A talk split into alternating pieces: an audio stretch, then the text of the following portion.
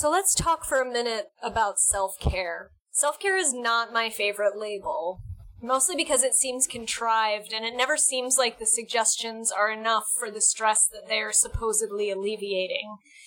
This is especially the case for helpers. We're working 12 plus hour days, we haven't peed for 10 of them, we're totally exhausted and on the verge of tears, and a bubble bath is supposed to do something.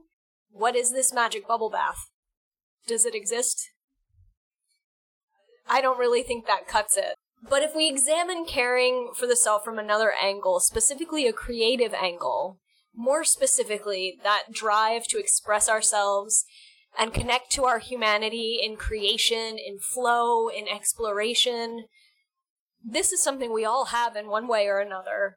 And so often helpers just lose touch with this part of ourselves because we aren't able to prioritize it. We neglect it until we forget it exists, and then it stops existing, and we become workaholics. And there it is.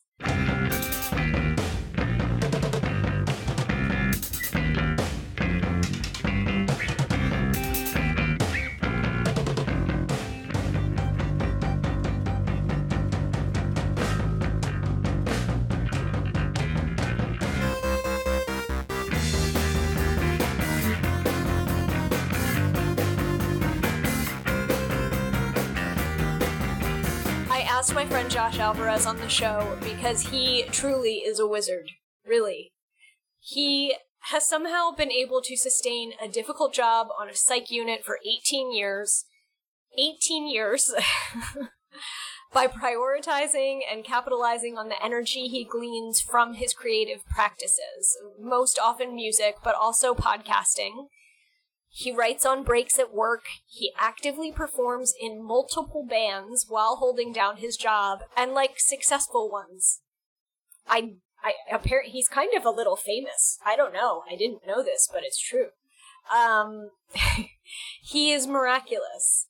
And I think his approach, his style of recharging via creative endeavor is worth emulating. So here's my talk with Josh about how, in his pursuit of creativity and good work, one cannot exist without the other.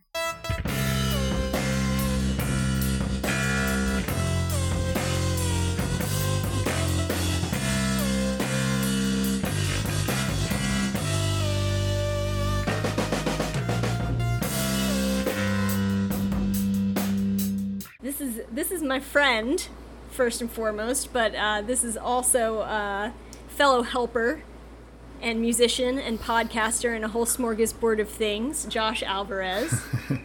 Hello. Um, yeah. So, Josh, can you tell a little bit about first, kind of who are you as a helper? So, what kind of work do you do? What kind of work do I do? I work. I'm a mental health technician on a acute inpatient psychiatric unit at Temple Episcopal in North Philadelphia at Front and Lehigh.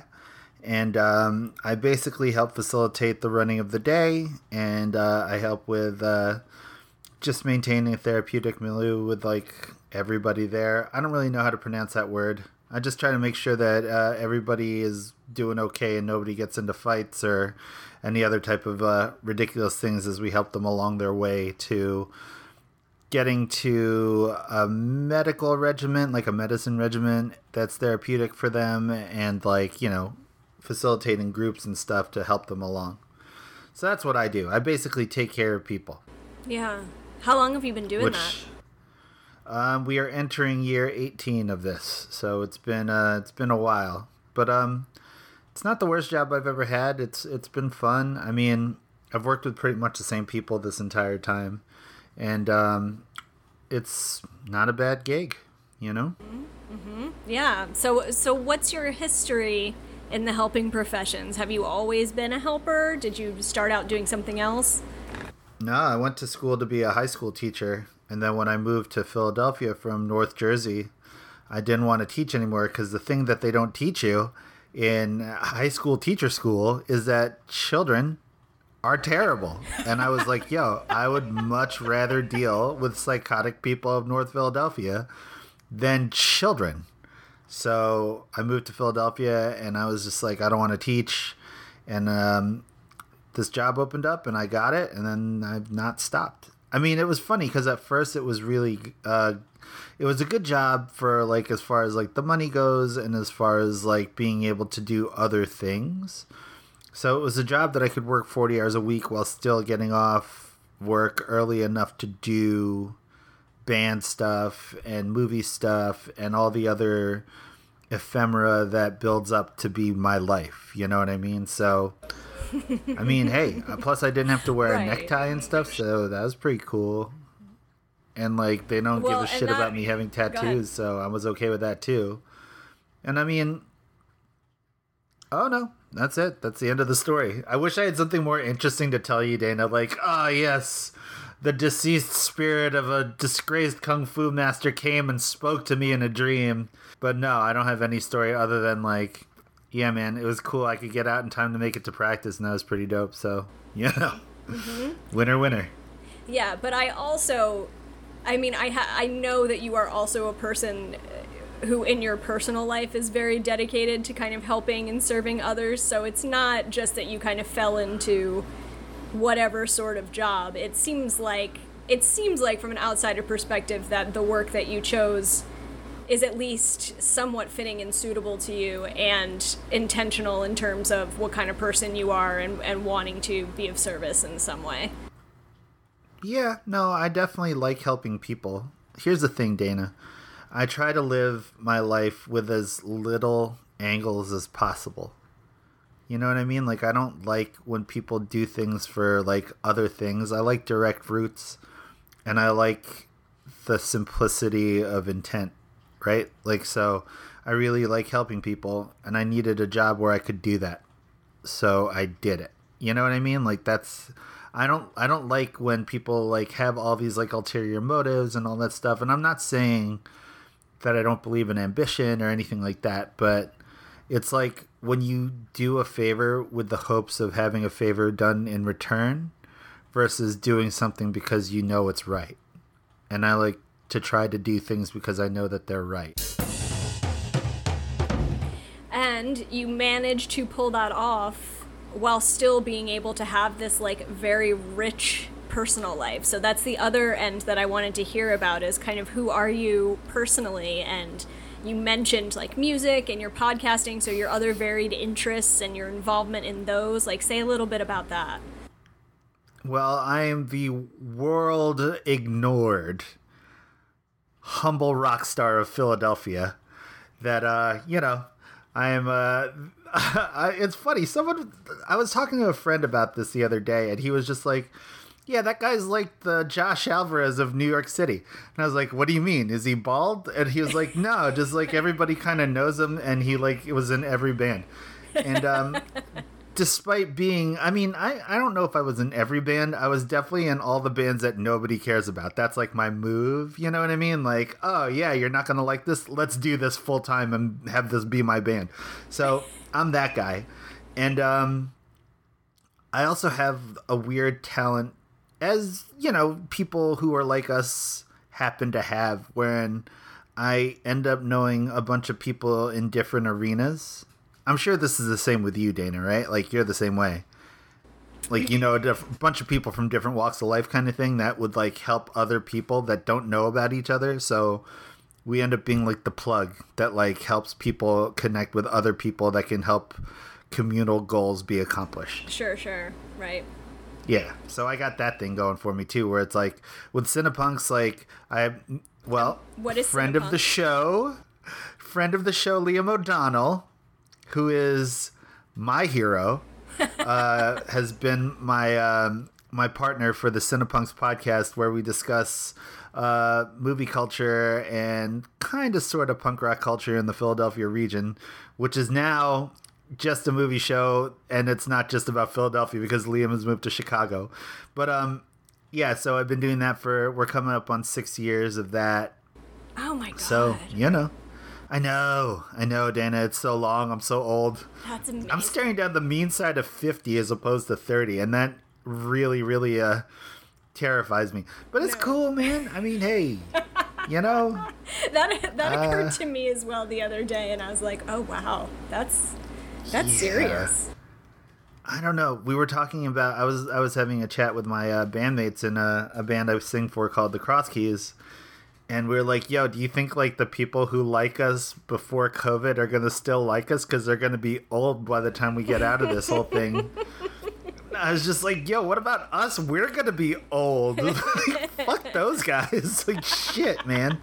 But I'm cool with it. You know, it's not. I don't know. So yeah, so I'm a singer. Uh, I'm a multi instrumentalist, and I play all of these multi instruments poorly. And uh, I am a movie critique. That's what I do, man. That's what I do. And you're in how many bands now? How many bands are you currently in? Currently in three, not counting the solo career, so four total. So yeah, no, it's a lot of fun though. And I'm married to the best lady in the world. Just and you're right, and you're married, and you seem to be able to go out with your beautiful wife Melani on a fairly consistent basis somehow. It- we do the best that we can. It's been, I mean, with COVID and everything, it's been kind of difficult finding places where we can dine outside or places that are like uh, nobody is there anyway. And thankfully, we uh, enjoy things that most people dislike. So, you know, not a hard thing to find like oh wow nobody likes this like movie food whatever have you and we're the only people here. Happens all the time.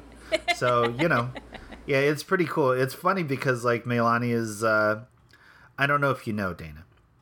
Melani is better at everything in life than I am except for the manipulation of stringed instruments to which she has never taken lessons and can't play a guitar or ukulele. That's the only thing I got. That's all I got and um, yeah, she also has like this uh, unbridled spirit of adventure. So she always wants to like do crazy things, you know, and um, we always end up doing all this wild stuff, and it's super fun. It's been very. I mean, August will be our seven year anniversary, so I've been married to Melani just a little bit longer than I've been doing Cinepunk, so that's pretty cool. You wow. know?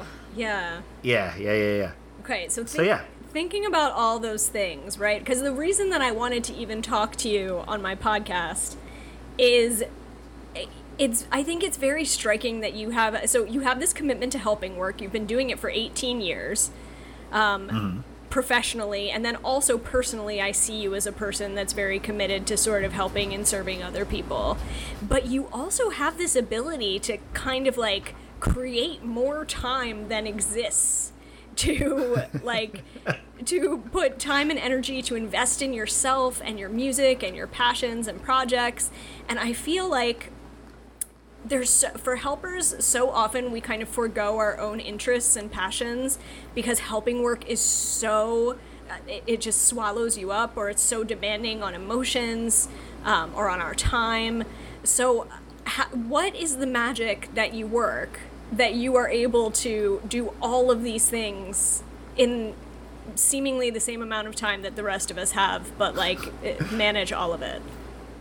Well, do you ever? I, I don't know about your college experience, but for me, I became very heavily involved in uh, clubs and extracurricular things.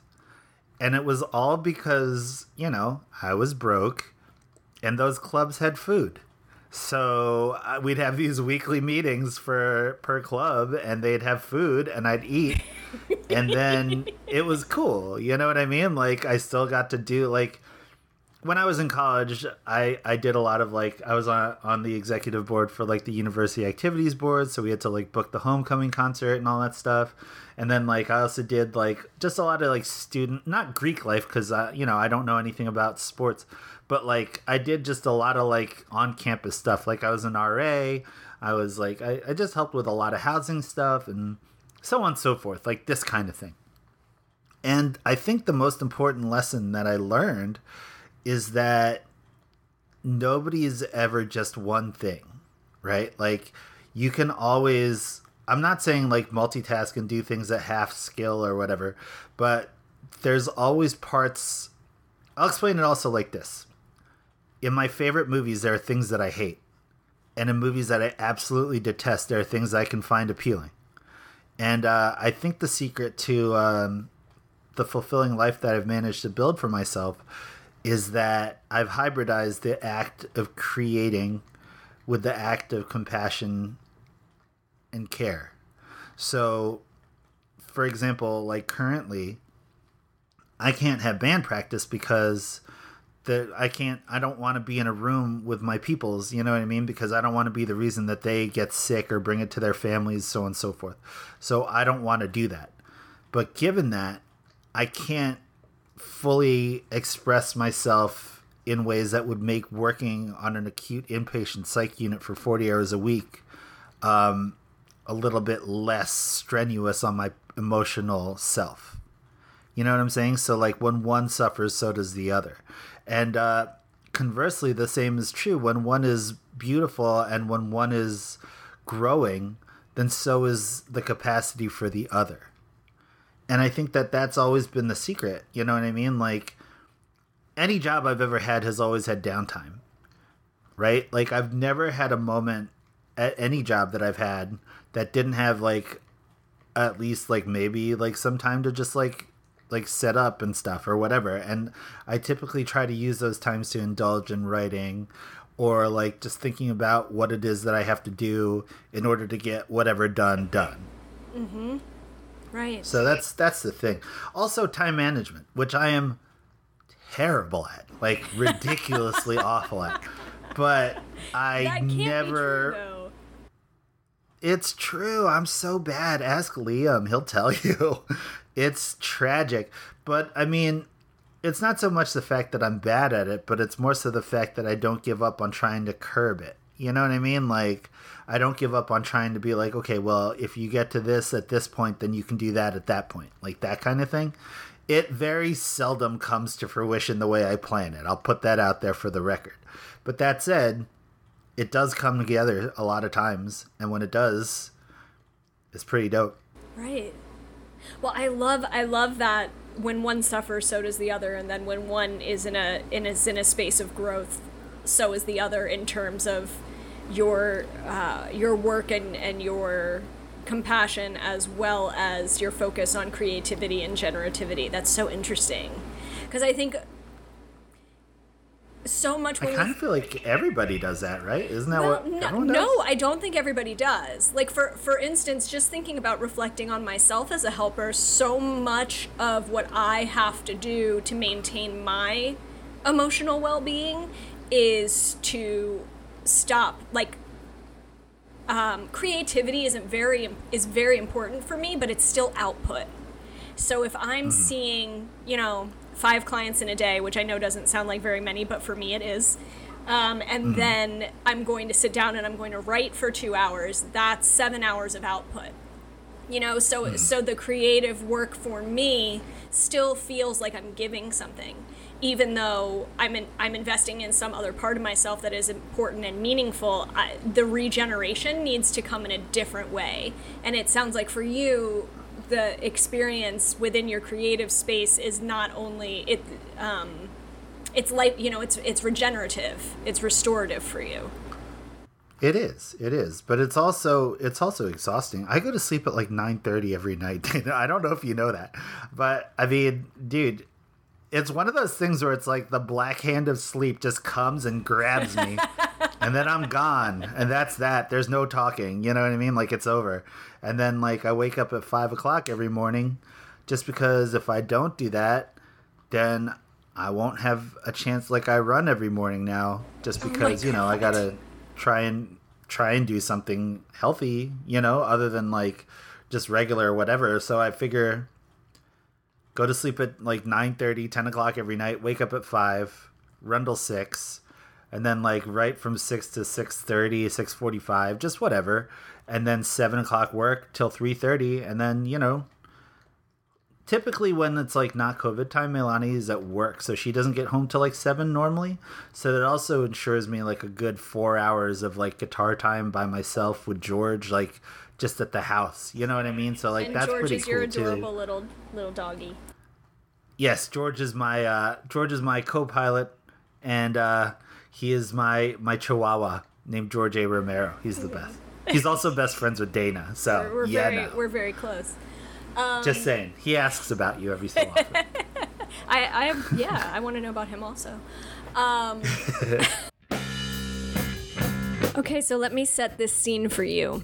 I was 35 years old, working at a residential program 50 plus hours a week, making less than $50,000 a year on public service loan forgiveness with nine years to go, two graduate degrees to pay for that totaled $101,000. I watched my interest accrue as I made minimum payments until my balance hit 121,000. I felt terrified, anxious, unwell, and I was sure that I couldn't stick it out to have my loans forgiven without having a mental breakdown. Do you relate to this story at all? Then I have a program for you. So, I have a four week group intensive program rolling out in January 2021 that will identify your stuck points and create an individualized plan for you to get out of student debt so you can be financially free. You'll work with me and a small group of like minded individuals to follow the process that I did to pay off all my debts in a few years while increasing my income and cultivating a more satisfying career and lifestyle. Do you want to learn more? Visit my website at danabellatier.com and check out the Help Yourself Group Intensive. I'm looking forward to hearing from you. No one who listens to this is going to believe that you have time management problems, given what you just Oh described. Because that, I mean, that's just that takes such a great deal of discipline to be like, I wake up at five and then I run, and like one of the things I was going to ask you is, okay, outside of this whole creative endeavor, that you really are intentional about what do you do to take care of yourself. So obviously you have like physical stuff you do. It sounds like with the bedtime and the running in addition to all these other things. Yeah. Uh, the bedtime's actually been pretty cool because it's like I've been. Uh, Melani suggested that we try melatonin because she saw it on Queer Eye for the Straight Guy or whatever. Sure. So we did. we've been eating it every night. It's fucking awesome, man. Like it's really, really cool. Just because it's like you ever just get the sleep where you wake up and you feel like you know you just like did something awesome. You're like, whoa. Like you just had like an amazing meal, like that kind of feeling. Like that's how I feel in the morning now. It's great. Now, granted, my Nintendo skills are down. That's the thing, right? Like, me and Melani enjoy Nintendo Switch and we play each other in like Mario Kart and just whatever bullshit games, you know? But my skills are way low because I haven't been able to play my Nintendo Switch very often because, you know, that happens at night, sleep, I'm just dead, you know? So that's just what it is. But, you know, not the worst thing. Just saying. Oh my gosh. Do you feel do you feel well balanced? Like do you feel like on a day-to-day basis that things are generally in balance for you? Absolutely not. Only because I talk to normal people that don't punish themselves in this way, and they seem way happier. Okay, Or so- at least content with things. You know what I mean? Like, say, say more about that. So what do you mean? the reason that there's so much stuff is because I have this undying need to make stuff. You understand? So it's like, as the breadth of my musical taste is, so would I like the breadth of my musical output. So it's not like I do this because it's fun, and it is fun. Don't get it twisted. I'm not getting any money or anything for it, but I do it because it's like, yo, you could totally do that. And then when I have that thought, if I don't do it, I feel like I'm cheating myself. Mm. Whereas e- everybody else just exists and they punch the clock and then they punch it again and then they go home and then that's it till tomorrow. See you tomorrow. But me, I'm just like, all right, man. It's like when I used to smoke cigarettes and say to myself, like, okay, you can smoke one cigarette in 10 minutes. That would mean it would take you this many hours to smoke this many cigarettes. And so get to work. Like that kind of feeling. And uh, it's an addiction of the same sort. Wherein it's like, okay, you have this kind of time and this is the kind of budget you have for this kind of recording. You better get it done. And that's it. So I kind of think that people that don't have these like horrible hobby things can just hang out. and it's totally cool. I cannot. It's not a thing in me. Well, I I think that a lot of the time people people have a desire to like they'll have the same ideas, right? I could do this. I want to do this. This is something that a part of me really feels passionate about. Um, but they don't take the steps to fulfill that. You know, and not, that's nothing. I mean, no judgment on that whatsoever. So I think people that work within our the helping professions within our fields, there's just there's only so much um you know, what is it like? So many spoons you can give, and then like you're all out of Yeah. spoons. Like, and so we just kind of have to see. Well, I guess you know, if I gave away all my spoons today with work, um, there's just that's it. And then I'm gonna come home and I'm gonna stare at the TV for four hours. Uh, Again, no judgment. Sometimes we have to do that. But but where I think that you are kind of inspiring and and interesting is you don't like you come home having clearly your job is not easy like your job obviously eh, you need some kind of like emotional resilience to perform that on a day-to-day basis and then you still go home and you make not just like a little bit like ample space for these other things that are important to you i think that's so impressive Thanks, Dana. yeah I mean, it's funny because it's like I don't ever think about it. You know what I mean? Like, it's just how li- life is, and it's like it's like making time to watch movies. You know what I mean? Like,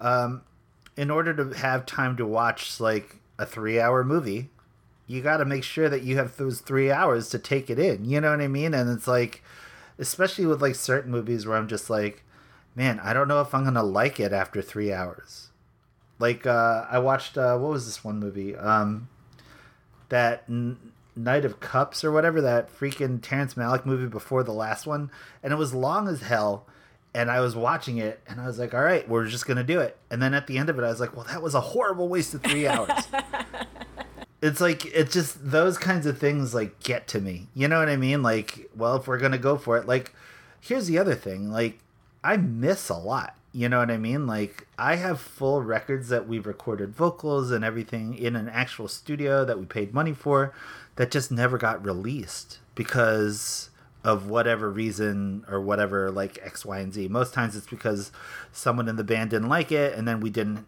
go back to fix it or someone moved or someone had a kid or whatever else you know what i mean so for as much as the stuff that actually makes it to the surface there is so much stuff that does not you know and it's like that's just that's just part and parcel of the the joy of exploration right like you're going to watch this movie and you might like it, but you also might not. And if it was the kind of thing where you knew you were going to like it, it almost doesn't feel like a worthy endeavor. Like that possibility and that like um just the chance the the the fact that there's stakes involved. I think that's what makes life interesting, especially as a person in the helping profession because you know all these stories don't end well. You know what I mean? Like all these people come and they need help and some of them get it, but some of them don't. And a lot of times, you know, if it were the kind of thing where you could just autopilot your way through. You just, you know, punch the clock, play with the keyboard, whatever. I don't know what like that's like, you know what I mean? Like that would be a completely different thing.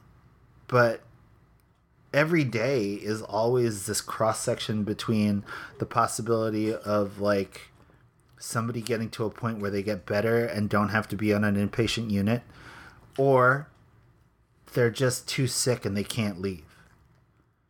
You know what I mean? And like we have patients sometimes that end up stuck on an acute unit because there's something like 75 um, extended acute beds in the city. You know what I mean? So it's like then they got to wait for months until one of those beds open up, you know? And so what am I supposed to do with that guy? You know, like, okay, well, you're going to be here for at least the next six months. And you're going to watch everybody leave within five to seven days because on an acute unit, that's the length of a treatment plan, typically. So, like, then what? You know? So, like, I don't know. There's like, there's always this balance at play. I don't know if that makes any sense or whatever. And also, I did just get out of work, so it's on my mind. But um, it's just like what the like without these sweeping risks, I just kind of feel like in music, in movies, and in work, as a compassionate caregiver or whatever, it's that risk that you have. That's the that's the emotional crux of all of it, right? Like that's where the work goes. That's where the stuff that isn't this joyful ebullient discovery of life is you know? Like okay i'm gonna go in tomorrow and this dude who punched me yesterday i'm gonna try and help him. You know what i mean? Like that sucks. That's the worst part. And um I can't lie. I'm not a Superman or anything like that. Like when someone spits in my face, especially now with COVID and all this stuff, like you can't help but take that as like, yo, man, like I'm coming to work every day trying to help people, and you're out here like spitting and all this stuff because of whatever mental illness that you have. But I'm supposed to keep smiling through all this. I'm supposed to try and stay helpful. And it's not easy. That's the hardest part of my day every day. Right. Right. Of course. But, of course. But, you know, perspective, man. You just got to, like, that's just. Whenever, like, I also do staff training for the crisis prevention class at the hospital and uh, I have to teach like personal safety technique, but also things like restraint technique and all that other stuff. And you know, like in my in acute psych units, you have somebody that goes off, and then you have to restrain them to a bed. So I have to teach people how to do that appropriately and without hurting anybody and all this other stuff. And you know, we always get new people coming in that are like, "Well, if someone punches me, I'm punching him back in the face," and I'm just like, "Dog, like." You can do that if you want to, but I'm telling you right now, like that's not going to help anybody and if anything it's just going to get you fired so if you don't need this job i don't know why you're here to, in the first place anyway you know but also when i teach the restraint portion i tell them when somebody's in four point restraints to a restraint bed the only thing that they have any control over at that point is what they say and whether or not they choose to spit on you oh my god and i was like dude that's the rawest element of humanity like that's somebody's daughter, or that's somebody's son, that's somebody's like brother or sister or whatever else, you know what I mean? And that there's somebody that actually gives a shit about that person. And at that point, it's your choice as the clinician as to what the outcome's going to be.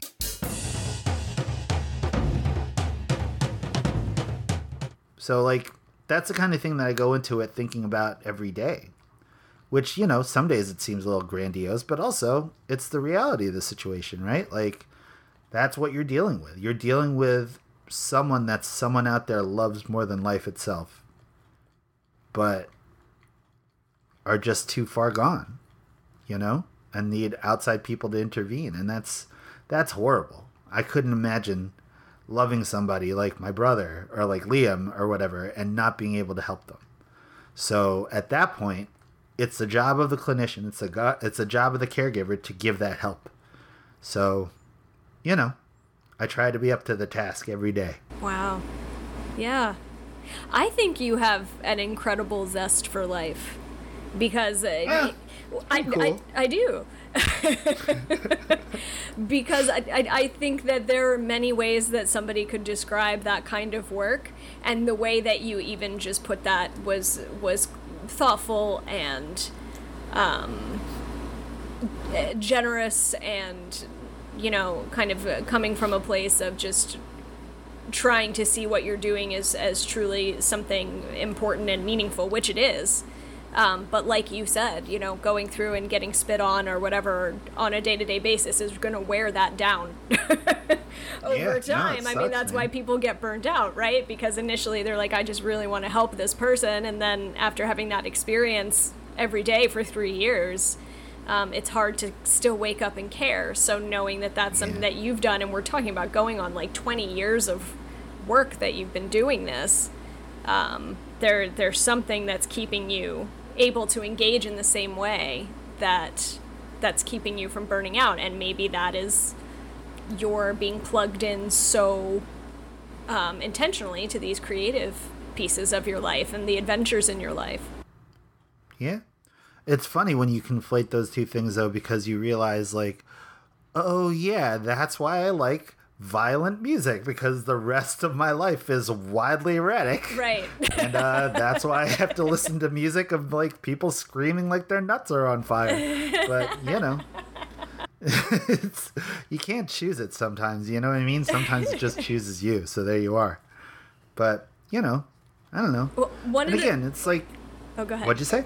Well, I wanted to ask you. You had you had said to me, or or over a text exchange or something at one time that you you no longer are a believer in guilt um or you no longer like accept guilt for yourself and i think i i'm i think that's another important component of what you do too because i think that you know i mentioned that we sometimes it's too exhausting to try to meet all these mm-hmm. other parts of us that need attention. But I think there's also sometimes a guilt there. Um, that oh, yeah. you know it's like well i could take this extra hour to be here doing this important thing on the unit or whatever the case because you know people will like work 12 14 hours i don't know if that ever comes up for oh, you, yeah. but that's come up in plenty of jobs I've done where it's like you could just live there. Like the the mm. list doesn't end. So it's like or I could I could do that or I could go home and spend that hour with George making a song. I think that for a lot of people there might be a guilt element there and I I wanted to just hear a little bit about what you think uh, your rejection of guilt and how that works I for mean, you. It's kind of like it's not so much the rejection of guilt, but more so the rejection of the source of the guilt, right? Like it's a rejection of like this concept that somebody else or some external force puts on you that you need to do this instead of that. Whereas it's like the difference between a mindset of poverty versus a mindset of abundance, right? Like in a lot of places like people like feel like oh well you know if not this then there will be an absence of this whereas if you think abundantly you're like no this is what i have and how that gets used is completely up to me right like so as far as like guilt for uh, i'll give you a, actual real-time example um you know how it is in like uh in psych units during the summertime it's cold. It's super cold because a lot of times you get a lot of people that come directly off of the street that go through the crisis response center and then end up on the psych unit. And if the temperature isn't kept at like a relatively lower um, degree, then um, things like germs and all this other stuff have a lot more chances to germinate and all that stuff. So they keep it purposefully at like a little bit lower than normal. And so, you know, we're, we're operating at like generally a little bit colder in the summertime, right? Like that's how it is in the hospital. And so um, a lot of times they'll get patients that'll be like, "Hey, Mr. Josh, can I have like do you have any extra clothes I can wear so, you know, I won't I won't be cold at night and stuff like this." A lot of the times, you know, I have a lot of extra clothing because I've recently lost a, a little bit of weight. So I have all these like extra bigger clothes that I've just been trying to either sell or just get rid of. And I'll tell people like, "Hey man, like, you know, I get it. It gets a little cold here at night. I'm gonna bring something in for you tomorrow, and uh, you could just you could just keep it. It's fine. But then sometimes I'll forget because you know how it is in the morning. Like you're doing a thousand things and you just got to get to work on time and so on and so forth. So I get there and I don't have like an article of clothing that I had promised this person the day before. And they'll come up to me and they'll be like, "Josh, did you bring it?" I'm like, "Oh man, I'm so sorry. I totally forgot." And a lot of times people will feel real bad and that makes me as a person that gives a shit about people feel terrible but also it's like yo man i'll bring it tomorrow. Like it'll be fine. You know what i mean? Because at the end of the day i'm gonna help you. And i know that i'm gonna help you and it might not be like you know at this at the time that i had hoped it would be but nothing is promised. So you know you can do the best that you can and if you fuck up and you feel bad about it then that's just not going to help that person any further. You know what I mean? So like at that point, like look, man, I got it, but I'm also like I'm gonna do the best that I can. But sometimes I'll forget shit, and that just happens. You know what I mean? And if that's what it is, then that's what it is. But you'll still get something from me, and I promise you, like I won't perpetually forget it. You know what I mean? Like, and that's the difference, right? Like I can't feel guilty by not being able to help everybody but I can promise to myself that I will do my best at every opportunity. So there's no point in feeling guilty about it. Because, I don't know, the days keep coming, man. Like, you're always going to have a chance. And I know that might be short sighted and naive or whatever, but it's also the truth. You're, there's there hasn't been any one thing that's happened at work that I'm like, oh, I'm never coming back from that. And it's been 20 years. You know what I mean? Like, so just do your best. Then leads me to kind of my last question, which is so if you were going to give advice to someone who was like a, you know, 23 year old in the helping professions that is desperate to like I don't know, be in three bands like you, four bands like you, and wanting to like express themselves musically and want to, you know, but just is totally not not able or feeling able to make the space for that in their life um, or just kind of overwhelmed by what's happening with them in, in terms of the work that they do like i think a lot of people are what kind of advice would you give to helpers that want to pursue these creative endeavors um, but just don't feel like they have the bandwidth to do it? Um, I'll tell you that at the beginning of my career in mental health, a lot of people that were mentoring me had this bit of advice, which was, you know, you can care, but always make sure that you protect your heart because that's the way people can hurt you. And after 20 years, I can honestly say that the only way I've managed to protect myself and the only way I've managed to stay vital as an artist, as a lyricist, and just as a person who champions things like art and movies and stuff. The only thing that's kept me safe and vital this whole time is trusting my heart. And that's that's all I got. That like that honesty and that openness people will tell you that that's a fault that that's a risk or a detriment to your caregiving life and your creative process. And I can honestly, with my entire heart, tell you that unless you're willing to put those things out from your heart, then nothing you do is going to be worth your time. Hmm. I'm not saying that every single thing you do with your whole heart is going to be worth time because Lord knows I've made a lot of bad songs. like really really bad songs. You know what I mean? Like holy shit. Like I'll read stuff and I'm like was I drunk? Did I write this when I was high? Like what the fuck? But honestly, like an open heart is the strongest muscle you have at your disposal. And for the sake of self preservation, if you curb that, then you're cutting off your source of strength and your source of compassion.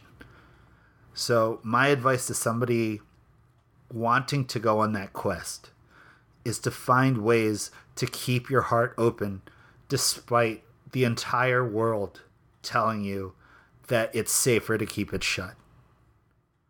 And that's what makes a true compassionate person.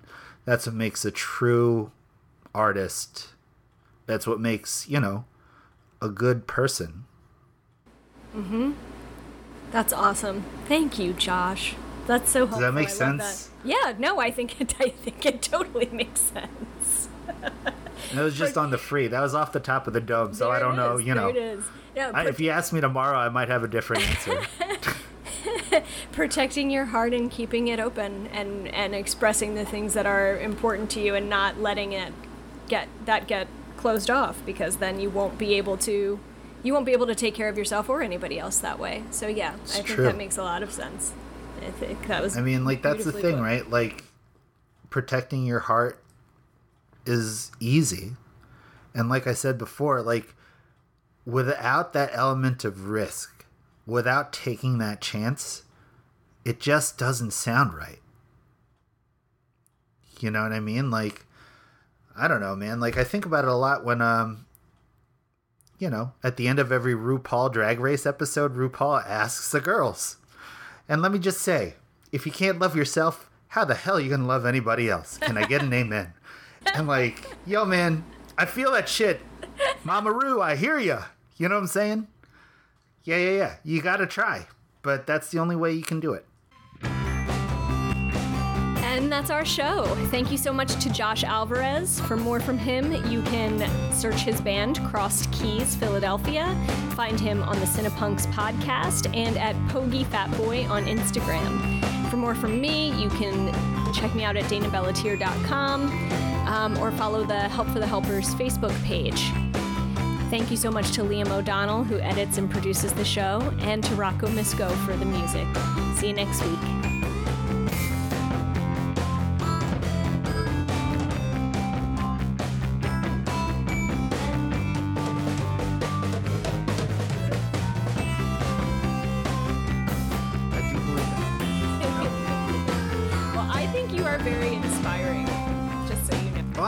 You're very inspiring, and welcome to the to the family. Are, is this going to be a Cinepunk show?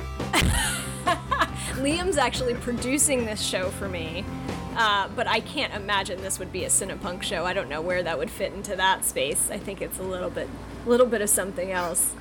But uh, I mean, I don't know, man. The brand is branching. I'd be I'd be happy to have you in the fam because then you know, you don't have to pay for shirts. It's awesome. Have so shirts stupid. now. I have between horror business and Cinepunks, I have like ten new shirts. But uh, oh man, it's great. Liam is the best enabler for t-shirt collection. it's horrible. Oh, it's lovely. I love it so much. Oh my god. So, okay, so if people want to learn more about you and your all your music and your Cinepunks and all those things, where is the best place for people to find you? Or Um, places? I guess Crossed Keys is my band. So if you search Crossed Keys Philadelphia, not the Las Vegas one that stopped being a band in 2014, I might add. Um, you can look for that on the internets and uh, cinepunks.com, C I N E P U N X.com. And uh, I'm on the Twitters as uh, at Pogi Fatboi, P O G I F A T B O I.